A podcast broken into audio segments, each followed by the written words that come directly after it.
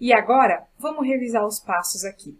Então, vamos lá. Na primeira etapa da síndrome do eutiroidiano doente, nós temos o quadro sistêmico. Então, o paciente ele tem esse quadro patológico e ele vai piorando progressivamente.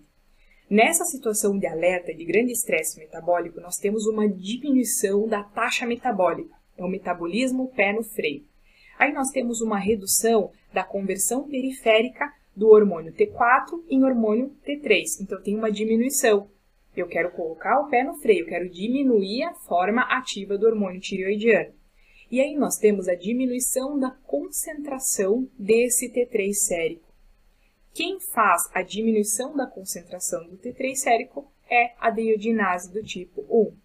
Às vezes, essa concentração do T3 sérico é indetectável, às vezes não.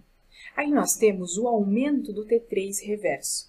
Quem é a deiodinase que faz a inativação dos hormônios? Deiodinase do tipo 3. Então, a deiodinase do tipo 3, ela vai, ela vai convertendo o hormônio tireoidiano na forma inativa, que é o T3 reverso e pode ser também o T2.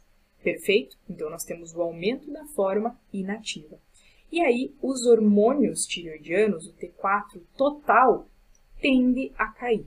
Isso que acontece na fase em que o paciente vai tendo aquela piora progressiva.